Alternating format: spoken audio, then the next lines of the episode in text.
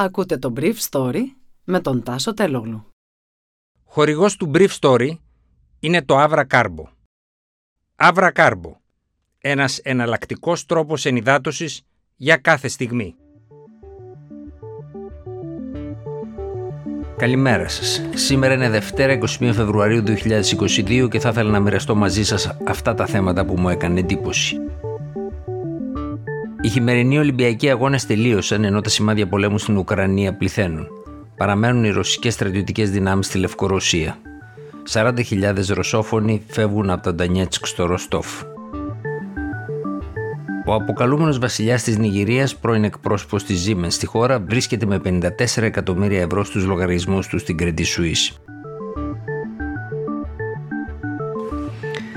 Οι ρωσικές στρατιωτικές δυνάμεις αναδιατάχθηκαν το τελευταίο τριήμερο κατά τέτοιο τρόπο ώστε να μειωθούν οι όγκοι τους σε λίγα σημεία της Ουκρανικής μεθορίου και να απλωθούν κατά μήκος της σε μικρές ομάδες, ενώ τμήματα αμφιβίων δυνάμεων βρίσκονται στην Αζωφική για μια πιθανή αποβατική επιχείρηση στη Μαριούπολη.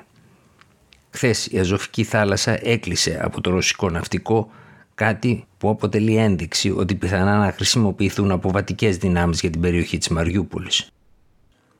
Ο Ρώσος πρόεδρος Πούτιν και ο Γάλλος ομολογός του, Εμμανουέλ Μακρόν, συμφώνησαν χθες να εντατικοποιήσουν τις διπλωματικές επαφές τους για την αποφυγή ενός πολέμου με πλήρη ανάπτυξη, αλλά όλες οι ενδείξεις συνηγορούσαν αργά τη νύχτα για μια εκδήλωση της ρώσικης στρατιωτικής επιχείρησης.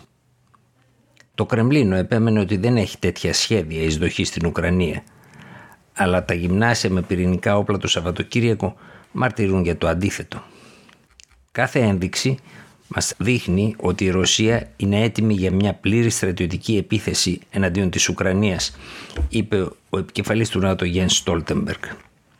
Οι μονάδες της Ρωσίας στα Ουκρανικά σύνορα διασπάστηκαν σε μικρότερες ομάδες, ενώ ο ρωσικός στρατός στην Τρανσνίστρια, μια περιοχή που η Ρωσία έχει συμφωνήσει να εγκαταλείψει εδώ και 20 χρόνια και βρίσκεται νότια της Ουκρανίας, τέθηκε σε επιφυλακή.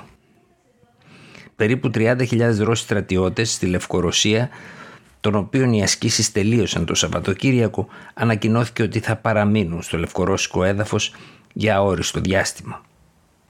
Ήδη στα νότια της Λευκορωσίας, στην περιοχή του ποταμού Πριπιάτ, το μηχανικό έχει δημιουργήσει γέφυρες ώστε να είναι δυνατή η διάβαση των Ουκρανικών συνόρων από το σημείο αυτό που βρίσκεται εξαιρετικά κοντά στο Κίεβο. Στο μεταξύ, χθες ολόκληρη τη μέρα αλλά και τη νύχτα συνεχίστηκαν οι εψημαχίες ανάμεσα στους Ρώσους αυτονομιστές και τις Ουκρανικές δυνάμεις. Η κάθε πλευρά ρίχνει την ευθύνη στην άλλη για αυτή την κατάσταση. Ο ΑΣΕ είπε ότι ο αριθμός των περιστατικών ανέβηκε στα 1500, τον μεγαλύτερο αριθμό από το 2018. Σήμερα η Πολωνική Προεδρία του ΟΑΣΕ συγκαλεί στη Βαρσοβία στις 2 το μεσημέρι έκτακτη σύσκεψη για το ζήτημα αυτό αλλά ίσως μέχρι τότε η κατάσταση να έχει ξεφύγει. Η φήμη του με βάση τα όσα είχε πει ο Ράινχαρτ Σίκατσεκ, ο επικεφαλής των Μαύρων Ταμείων της Siemens, ήταν ότι είχε συνοδεύσει το μισό Υπουργικό Συμβουλίο της Νιγηρίας στα μπουρδέλα της χώρας πληρώνοντας φυσικά και τους λογαριασμούς. Αλλά αυτό που αποκαλύφθηκε για τον άλλο τη ισχυρό άντρα της Siemens στη Νιγηρία ξεπερνάει κάθε φαντασία. Στη γιγάντια διαρροή των 18.000 λογαριασμών της Credit Suisse σε πολλά ευρωπαϊκά και αμερικανικά μέσα, λογαριασμούς που ανοίγουν σε αρχηγούς κρατών, τα παιδιά τους, τον τωρινό ισχυρό άντρα του Καζακστάν και τις κόρες του Ναζαρμπάεφ, ανήκουν και οι λογαριασμοί του Έντουαρτ Ζάιντελ.